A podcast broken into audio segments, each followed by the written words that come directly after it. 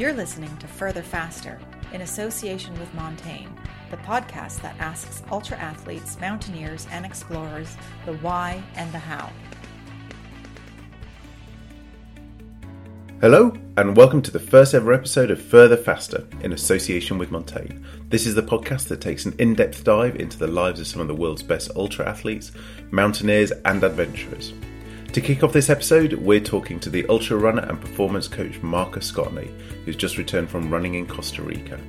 There's a couple of days we was up in the jungle, up on high ridges, and you kind of get come out of the jungle and you're running down like a, an ex open area and the views are just absolutely stunning. And you, and you just almost wanted to just stand and soak it in, but you're in the middle of a race and you're kind of like, ah, oh, I just got to keep moving, got to keep moving. In 2010, Marcus won the Glasgow to Edinburgh Ultra Marathon, setting a new course record. In 2012, Marcus won the Ultra Tour of the Peak District on his home turf. In 2014, he recorded wins in Turkey and set a new course record in the Spine Challenger. In 2016, he won the 246 mile Cape Wrath Ultra multi stage race in 8 days. And last year, he won one of the hardest ultras in the world, the Dragon's Back multi stage race.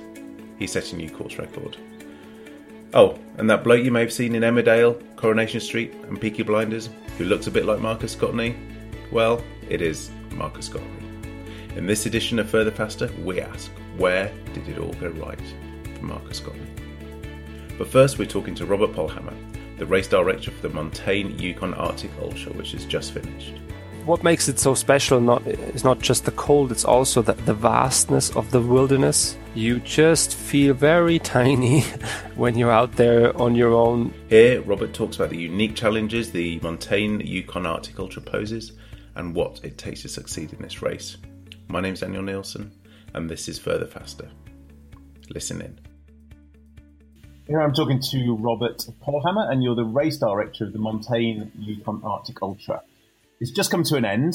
Um, I hear it was a cold one. Yeah, it's been. Uh, we've had colder temperatures before, but um, it's the first time we had a, a constant um, minus 30 to minus 45 every single day. That was new to us. And what were the uh, particular challenges that the competitors uh, came across? well, most of them are temperature related. Um, when it is this cold, then um, as one athlete put it, it, it turns into a constant problem-solving exercise. You need to really be aware of yourself, your body, your gear, um, constantly check if everything's okay. Um, that's the main challenge. Okay, and the people who take part. So j- just go over the, the format of the race first. Um, so it's the Montane Yukon Arctic Ultra. Is it? There's an ultra race, but there's also shorter versions and longer versions. Yeah, that's right. That right. We have a, a, marathon distance. We offer a 100 mile race uh, and a 300 mile race, and every two years. So uh, that the next one would be uh, in 2019. Every two years, we offer a 430 mile distance as well. And the disciplines that that people can uh, do are either running um, or mountain biking or cross country ski. Okay. And do the mountain bikers race against mountain bikers and runners race against runners, or is is it kind of everyone everyone's in just to get well, we, we, do have you know an, an overall result, um, but then of course we we, we differentiate the the disciplines. So there's a winner in the foot category uh, and so on. Um, and typically the mountain bikers or fat bikers are the faster ones, um, followed by the runners and and cross country skiers um, usually are a bit slower. Okay, okay. Um, and when you're when you're racing in these cold temperatures, for example, if you're if you're running on foot, what what what are the kind of what are the things that you need to be thinking about? What what are the things that or people may kind of you know need need to concentrate? Yeah, I mean, again, it's it's it's a lot of it is cold related. So um, you need to really um, make sure you hydrate well, even though it's cold. People need to drink uh, just as much or more uh, as they would in a desert. Um, you need to eat well um, because of the same reason. If you don't eat well, you're more likely to get hypothermia or frostbite. And you need to rest uh, in time before you get in trouble Um, you need to be able to handle your gear, um, your stove to uh, to melt ice or snow. Uh, you may need to um, build a wood fire. So there's a little bit more to it than than there is in in most other um, ultra races. Um, there's more um, of an aspect on on, on gear and and strategy uh, and handling it all the right way. Okay, and what are the origins of the race? The origins are that um, uh, there, there used to be a similar event in Alaska that I participated in a long time ago. Um, that event then, for a couple of years, uh, did not exist anymore, and, and, and I decided that I want to organize one myself. I always have liked Canada, um, looked at where there may be trails that could work, and came across the Yukon Quest, which is the world's uh, toughest sled dog race. And we are using their trail for our race. That's that's how it all got started. Okay, okay. So were you an ultra runner before? Yeah, um, not as accomplished as a lot of the participants that actually now come to to the Yukon, but I've done a couple um, and, and, really got hooked, like so many other people. Okay, and and when you, was it was it always cold races that attracted you when you were well, um, yes, but um, I also very early on um, I was uh, I did the the first edition of the Jungle Marathon in Brazil, and afterwards was hired as race director for two years. So so I, I do like cold and hot um, as long as it's a challenging environment. I guess um, then I enjoy it. And, and, is that what appeals to you about organising the Yukon Arctic Ultra? Is it the, the, the extra challenge that that the cold um, brings? Yeah, definitely. I mean, I I do think I'm more of a, a cold person. I, I, can handle the jungle after a bit of acclimatization, but uh, I do prefer the cold. Um, and I mean, in general, I think most organizers who to ma- who make a living or part of the living doing this, they just enjoy to see the people uh, come from all over the world and and, and you know manage the the challenges and then uh, seeing them at the finish line. That's um, that's something very special, and, and I really enjoy that a lot. And and, um, and what what do you think compels the the contestants to take part?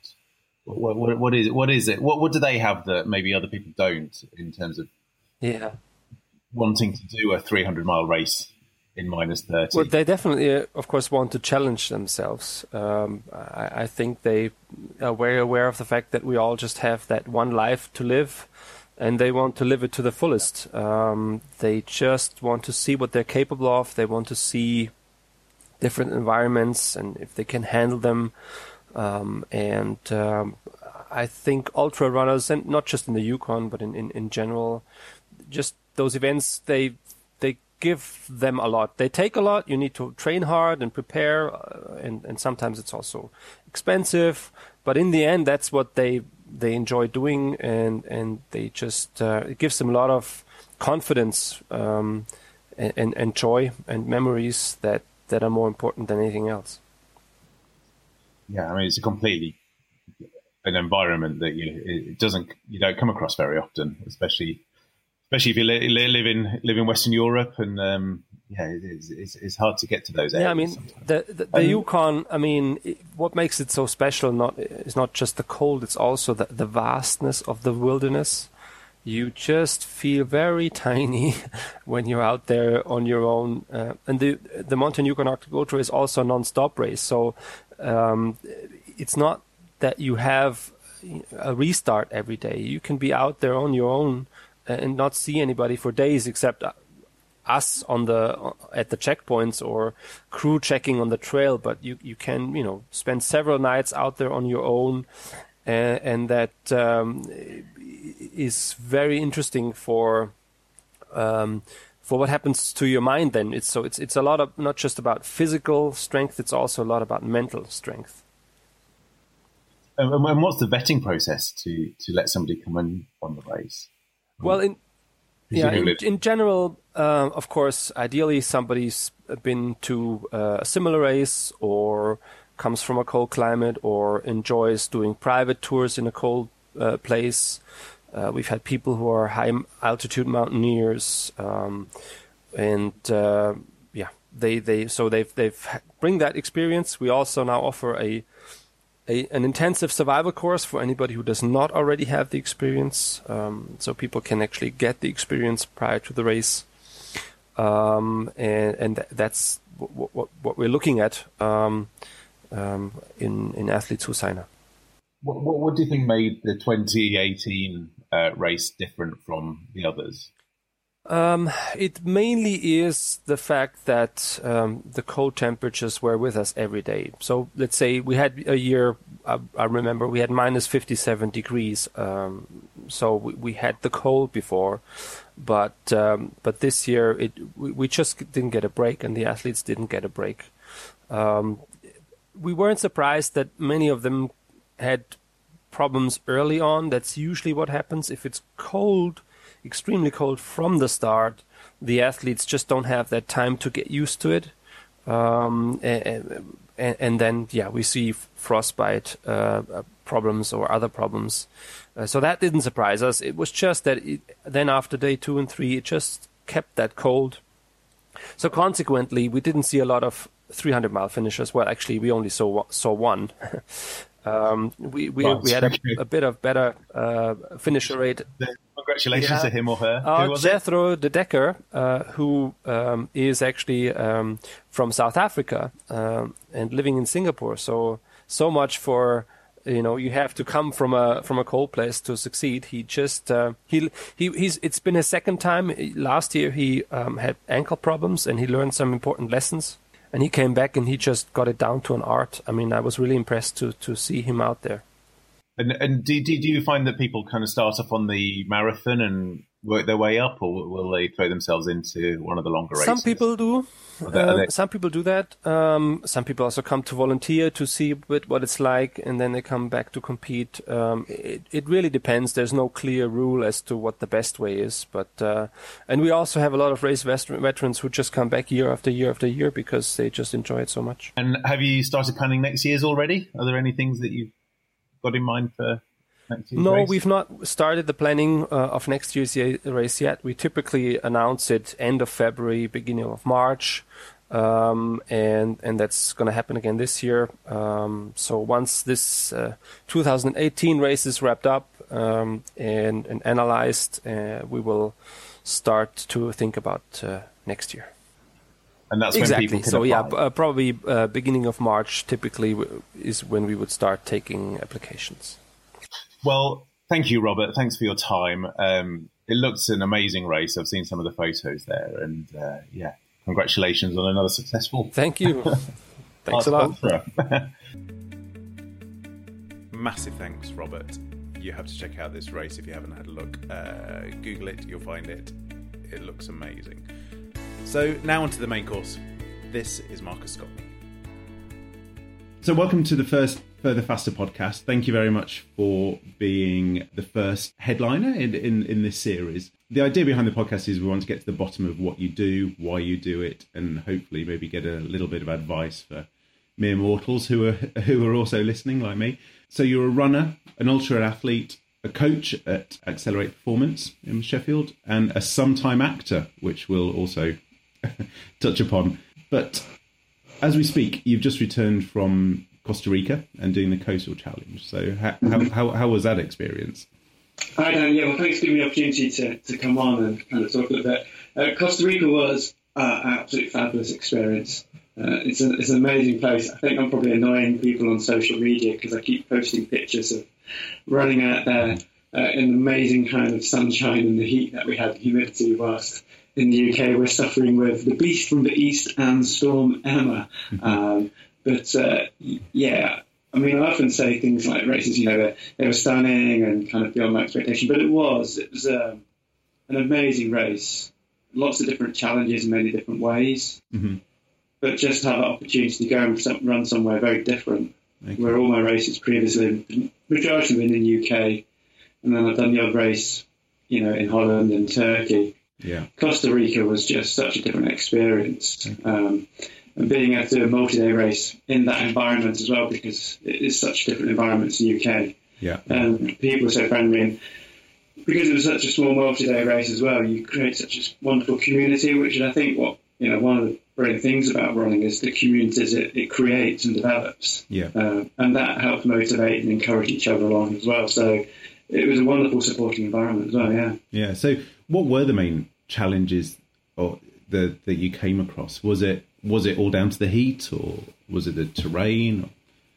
I think it's a mixture of the two. So yeah, the heat w- was know really really high. I was fortunate for kind of four days before I flew out to get some kind of heat training at Sheffield Hallam University, where I got used to kind of just moving at 42 degrees, and also seeing how that affected my body and my heart rate as well. So as a coach and as an athlete, I you know I train and coach by heart rate. I think it's a really valuable tool because you can clearly see what's going on with the body. Yeah. And so when I got out there, you know, I was using my heart rate monitor the first couple of days and seeing how that was responding. Um, but the heat was, yeah, it was it was completely ramped up to kind of beyond what you expect. And Right. in some ways, it becomes part of that mental battle, which you kind of experience a lot of running. Is you know how you mentally deal with it. Do you kind of let it do something which is completely controls your affects your running, or do you just kind of go, yeah, this is hot. I just ease back a little bit, and um, I can't go at 100% what I normally would.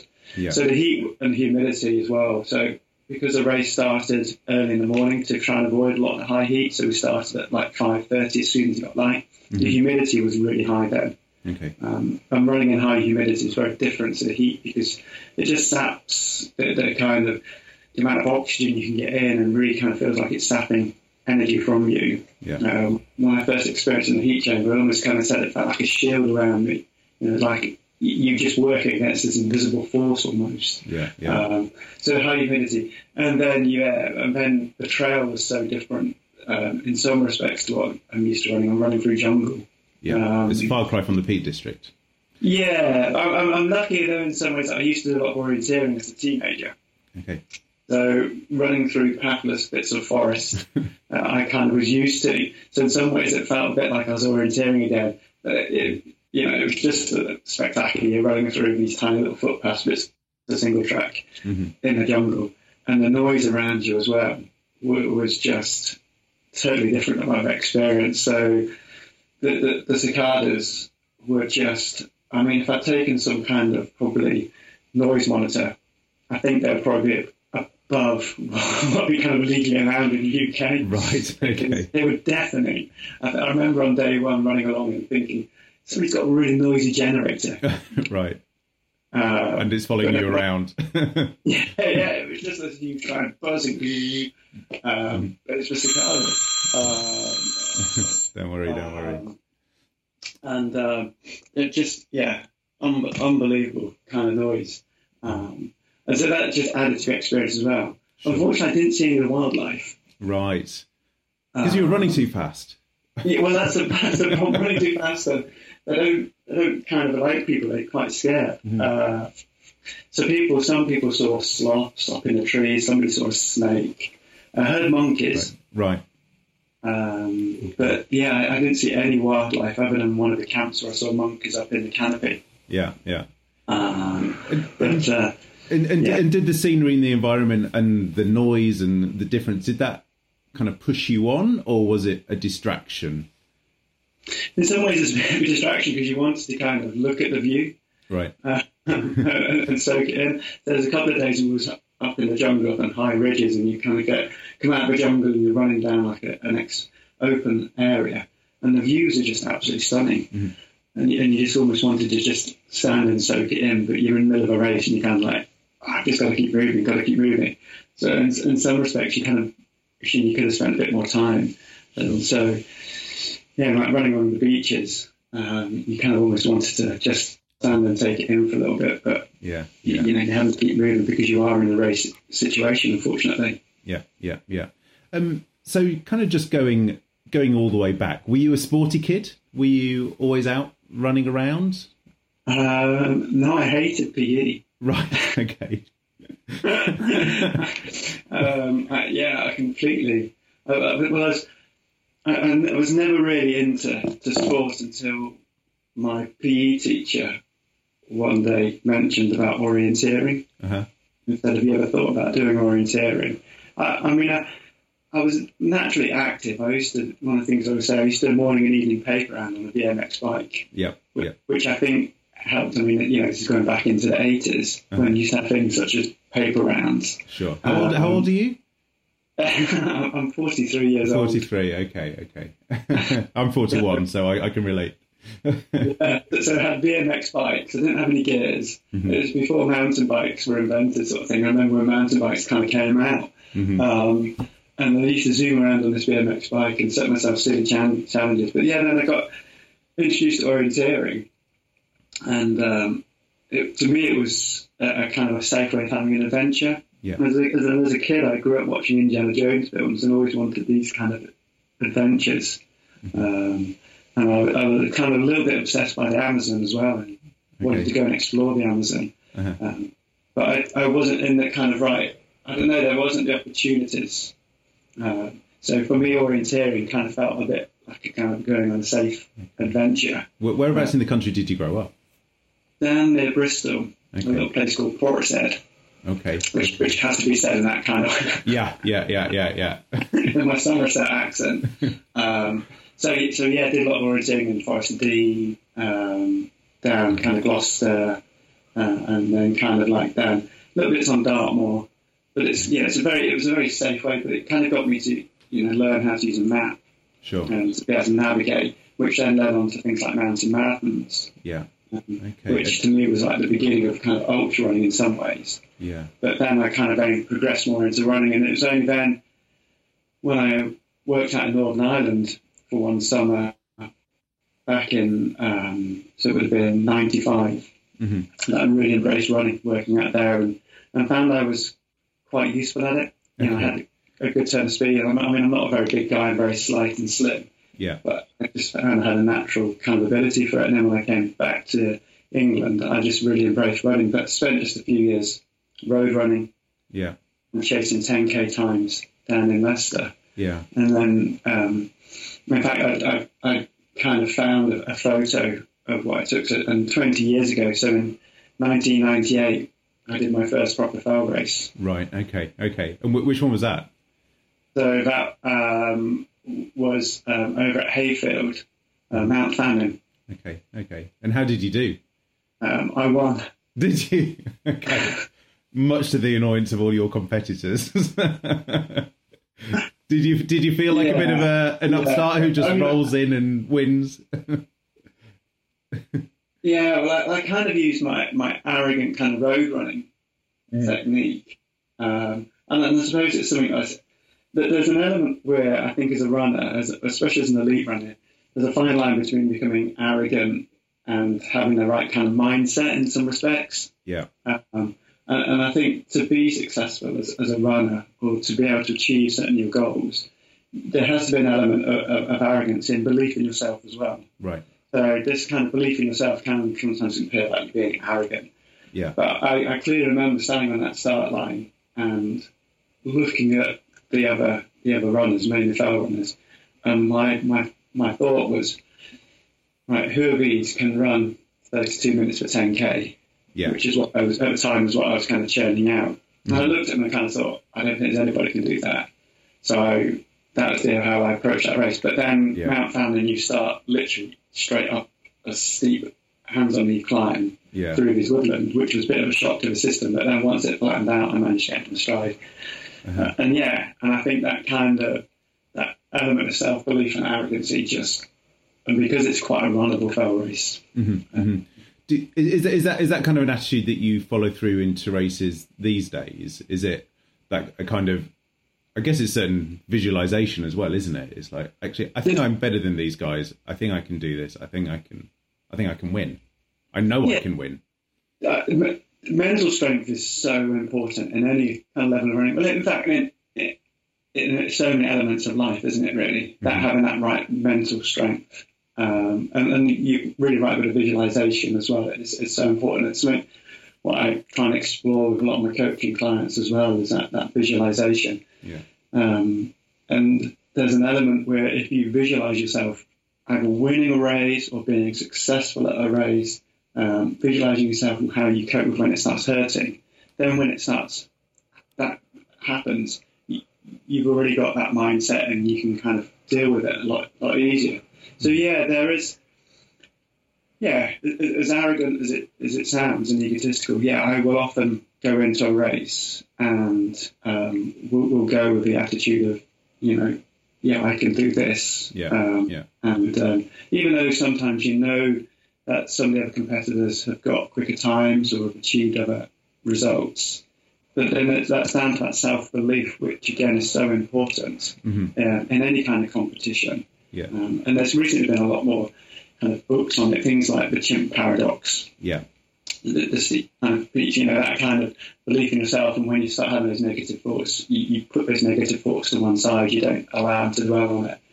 So there, there is an element of, yeah, going into it. And some people say, well, it's easy because you've won something already, so you know how that feels. So yeah. you've got that self belief, and how do you generate that if you haven't won anything, or if you're just an up and coming runner, or you're new to the sport?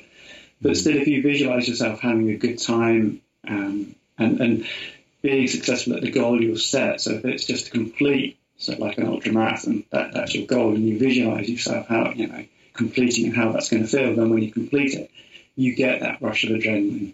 Sure. Um, you, you get the kind of the dopamine pathway being built in the brain to know how it feels. Yeah. So it's it's success builds on success. Okay. And, and, do you train your mind? Do you do you train yourself to think like this? Is it um is it, is it kind of constant reassurance over many years for some people? I mean, I guess some people can just pick it up straight away, like you probably did. but but do, but do some other people kind of, you know, can you you have to learn it, don't you? you, do definitely have to learn, and and again, it's like with any kind of training. You know, like when you when you start doing any kind of sport or activity, you know, you you build gradually into it, and, and the more and more you train, and the more and more you're, you're consistent with any kind of training, it, it, makes a difference. So I think with my running, and because I train so much of my own, um, that gives me time to think. And um, I've, got, yeah, when I'm running, it's, it's a really good opportunity I find just to reflect and to to think and, and, to process. And a lot of times I am visualizing myself in a race. Mm-hmm. Okay. Um, and, or, you know, especially a race coming up, I'm visualizing, you know, what a certain section is going to be like, um, how it's going to feel to be in that position at the time, or, you know, to be leading the race, or if I'm behind somebody. Um, like so with Costa Rica, one of the things I was doing was constantly visualizing how hot it was going to feel. Okay.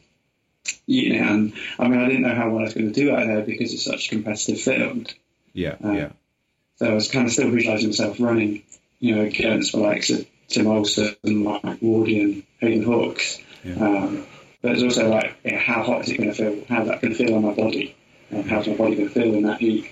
Sure. So I do a lot of kind of visualization.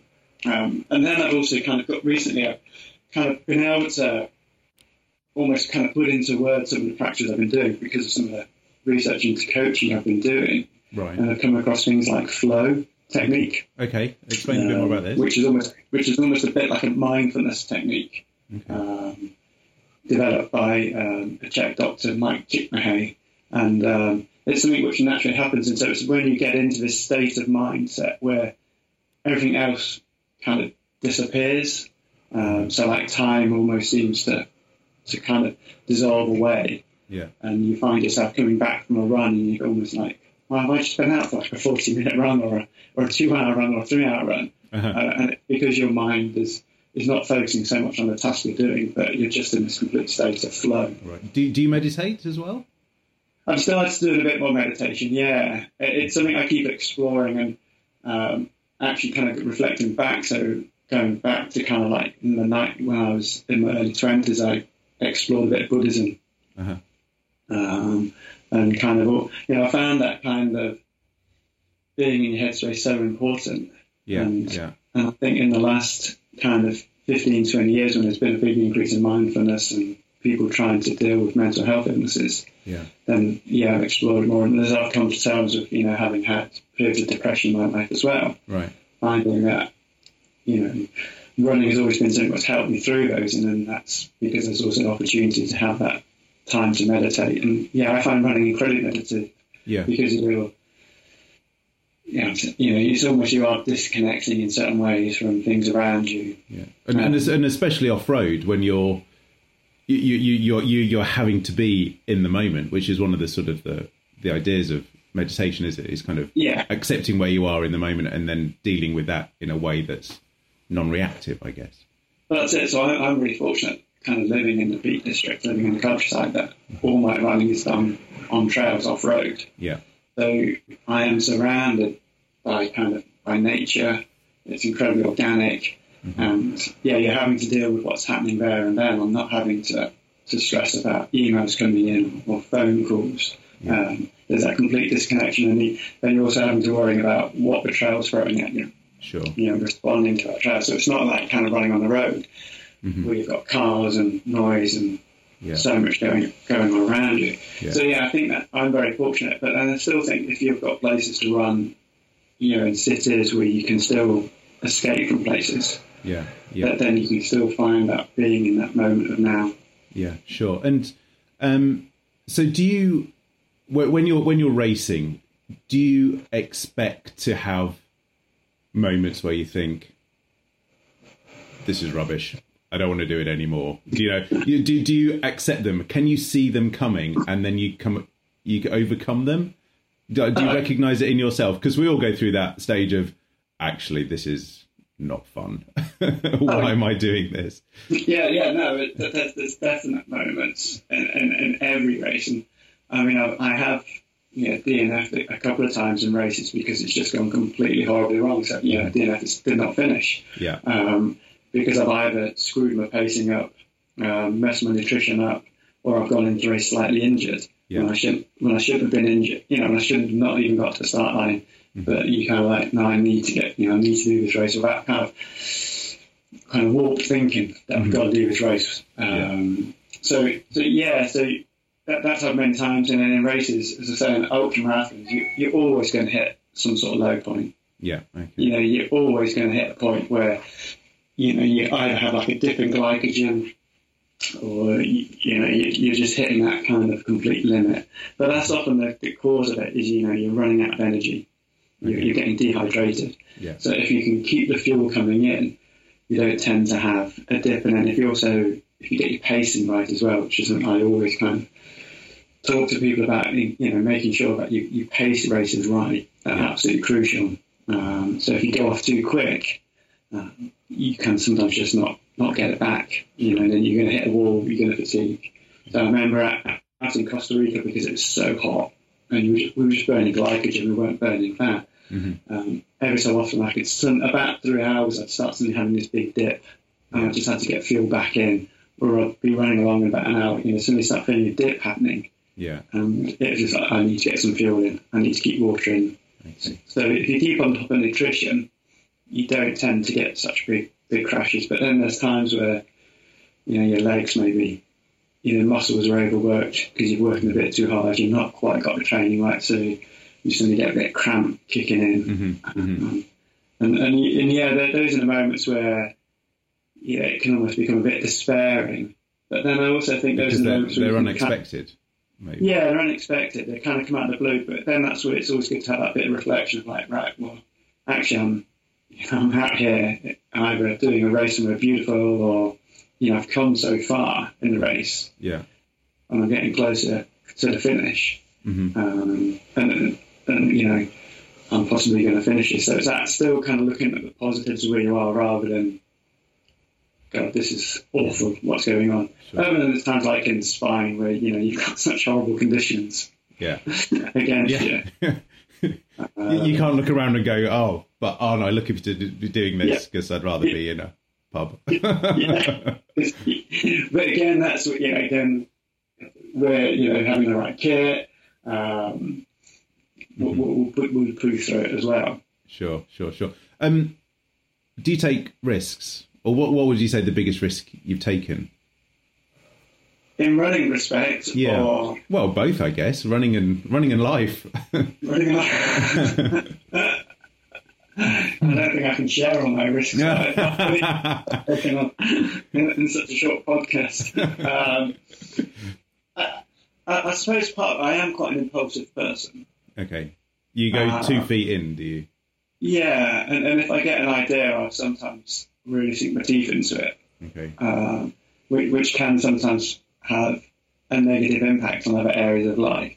Okay. But then other times that can be useful because it means that that one goal or one objective does get 100% focus. Yeah. Yeah. Um, but then it means everything can sometimes fall by the wayside. But again, that's partly down to my kind of addictive personality I've got. Mhm. So that that kind of get, gets in the way.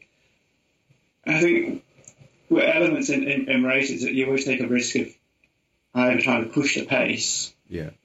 So it's kind of like, can I maintain this pace? You know, am I going to be able to pull this off, or is my body going to break down? Yeah. Um, and and that, that's always a bit of a kind of a risk. And likewise with, with training, when you're so for me, it's about trying to get good quality volume of training in, hmm hmm and you're always running the risk if you put too much volume in, I'm going to be injured and break down. Yeah. I mean, I mean, So- th- yeah. Th- th- This kind of leads on to another question about about balance of life. I mean, I, I guess the, the the nature the nature of ultra running is that you do have to put the the time the time in. You do have to be Mhm. kind of out on the out in the peaks or wherever running.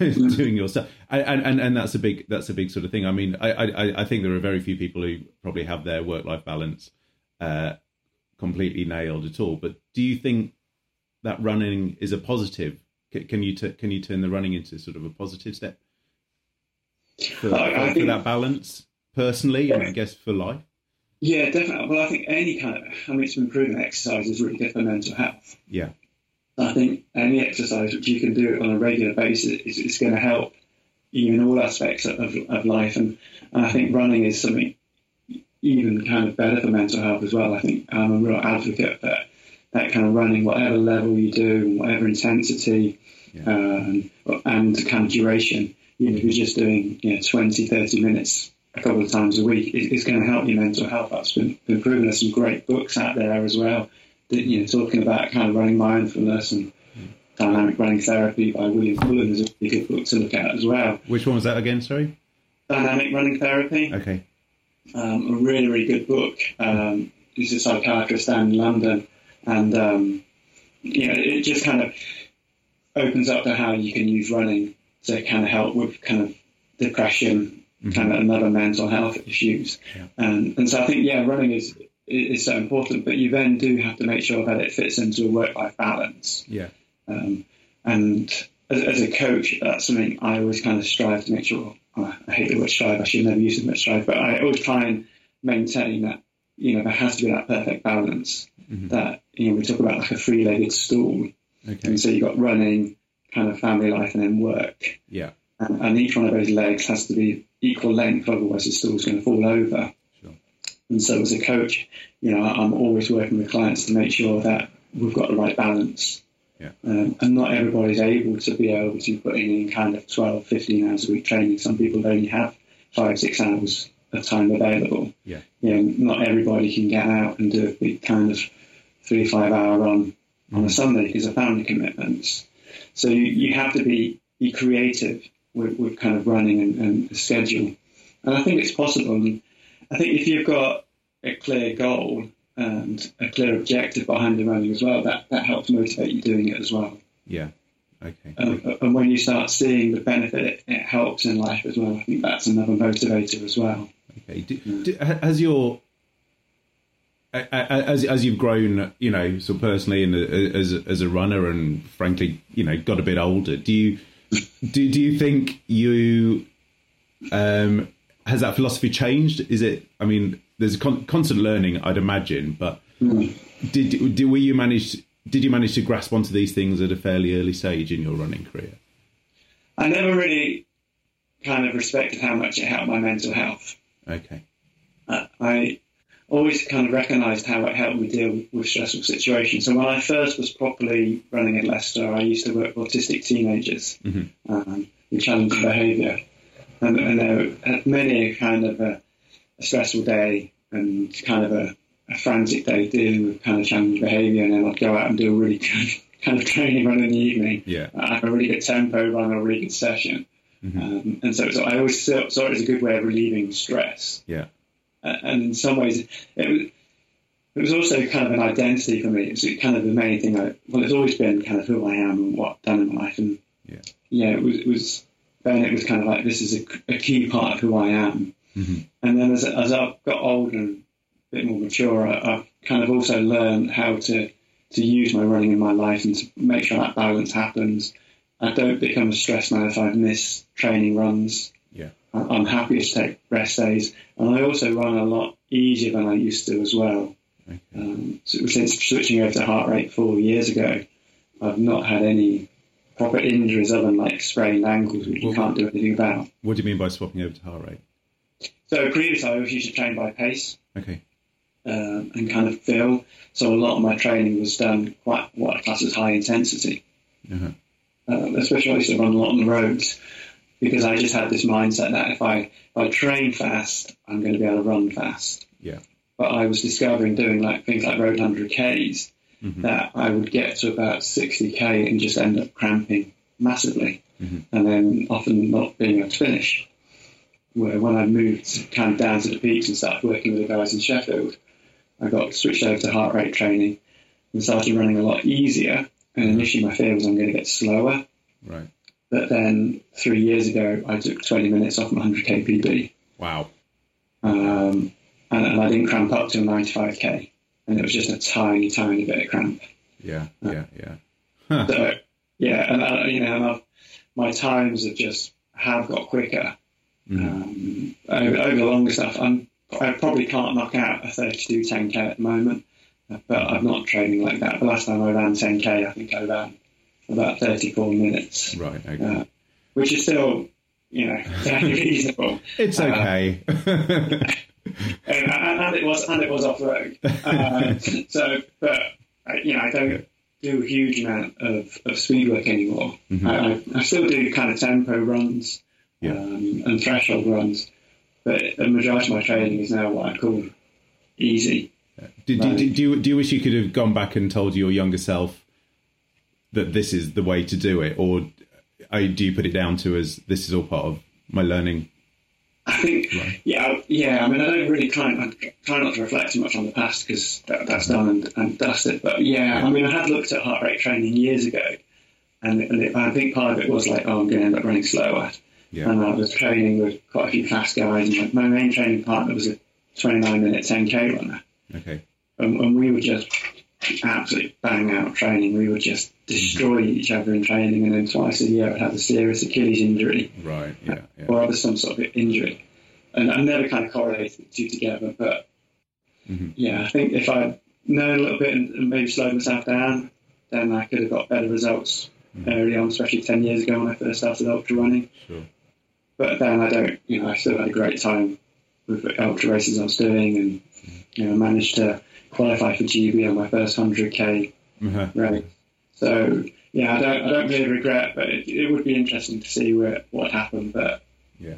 I think I'm still being successful now, even at the ripe old age of 43. Yeah. Well, I mean, I guess in, in in ultra running as well, it's it, you know you hear it's one of those things that you you do mature into. You know, you don't. I mean, not just a little bit older than me, but you know, it's, it's something that you can keep getting better at. Do you think that's down to sort of the sort of mental fortitude that you learn through maturity, or is that just the nature of nature of ultra running? I think it's a bit, bit of both, actually. I think they've always kind of said, like, marathon runners are better when you get into your 30s uh, because uh, your body seems to cope better with the endurance. And I remember when I was in my 20s and I wanted to start doing some longer races, a really good friend of mine who used to a lot of climbing with, um, he was always more encouraging, no, do shorter races, you can do the longer races when you get a bit older Yeah.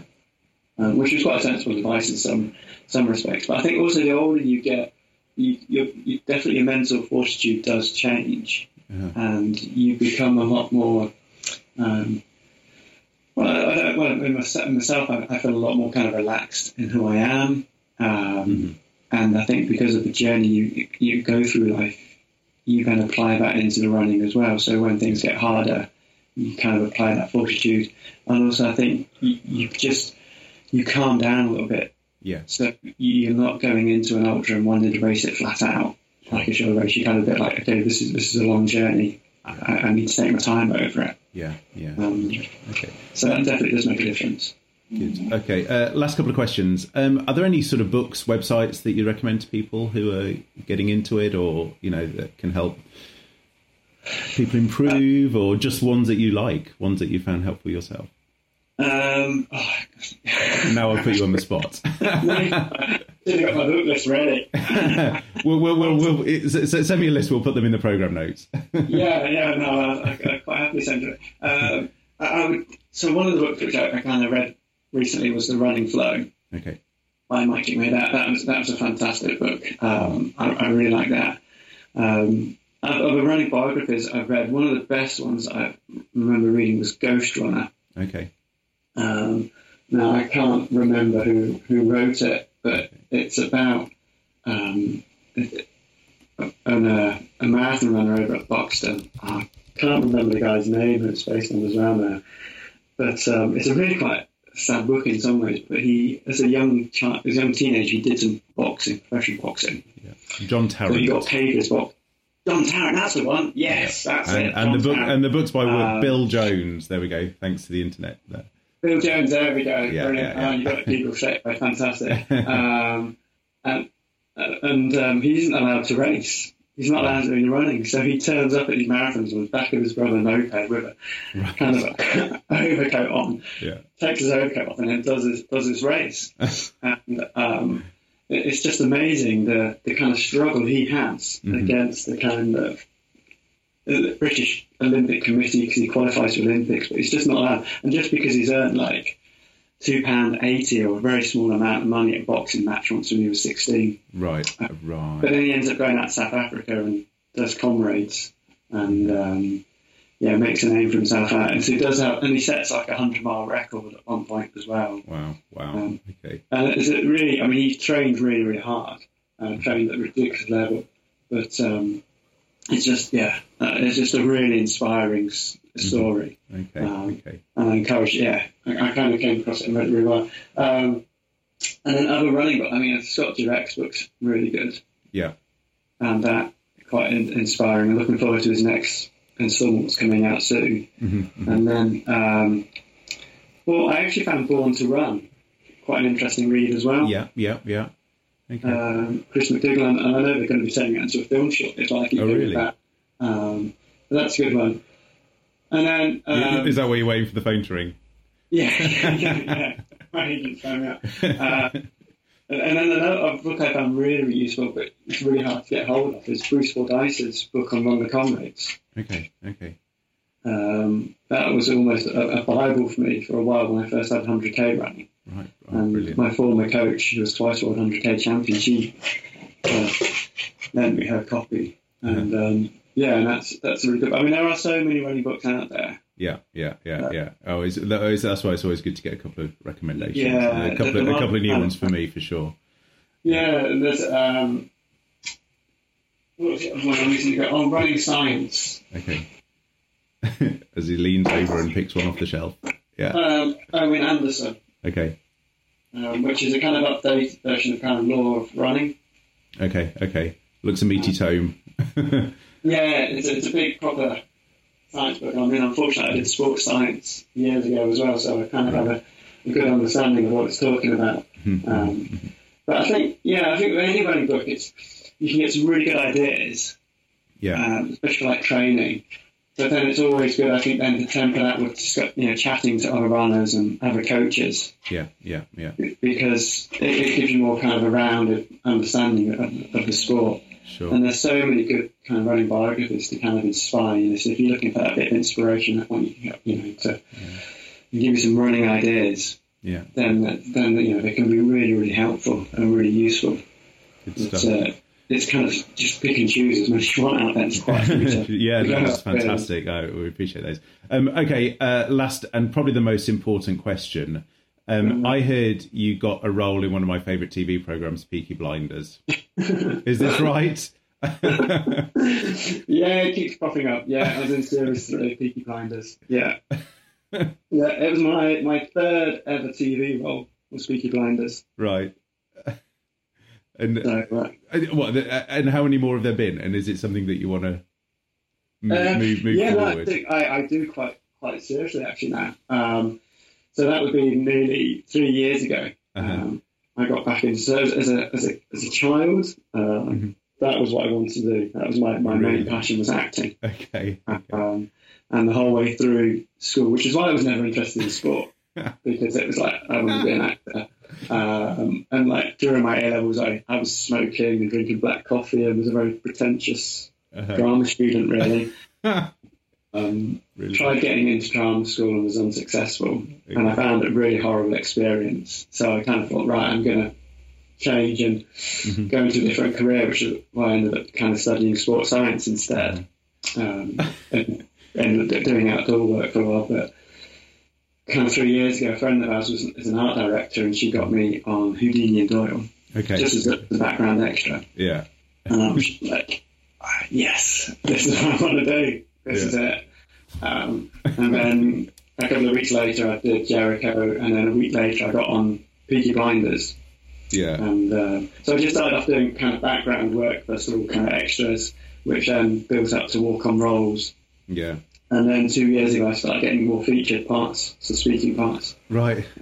And then um, last year was it? Well, I had kind of a couple of agents for the, extra work that they put me forward for. Mhm. Things for Emmerdale, been on Coronation Street, Right.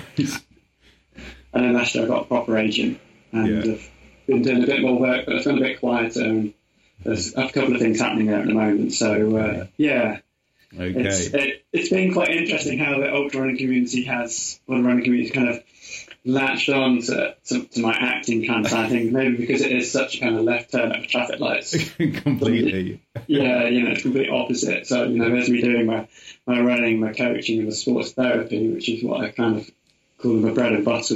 Yeah. And then now and again, I get called to go off and do some TV program or some theatre like I was doing last year. Yeah. Uh, wow. But yeah, no, I, you know, it, ideally it's what I'd rather be doing, but then I love my running as well. I can never give that completely up.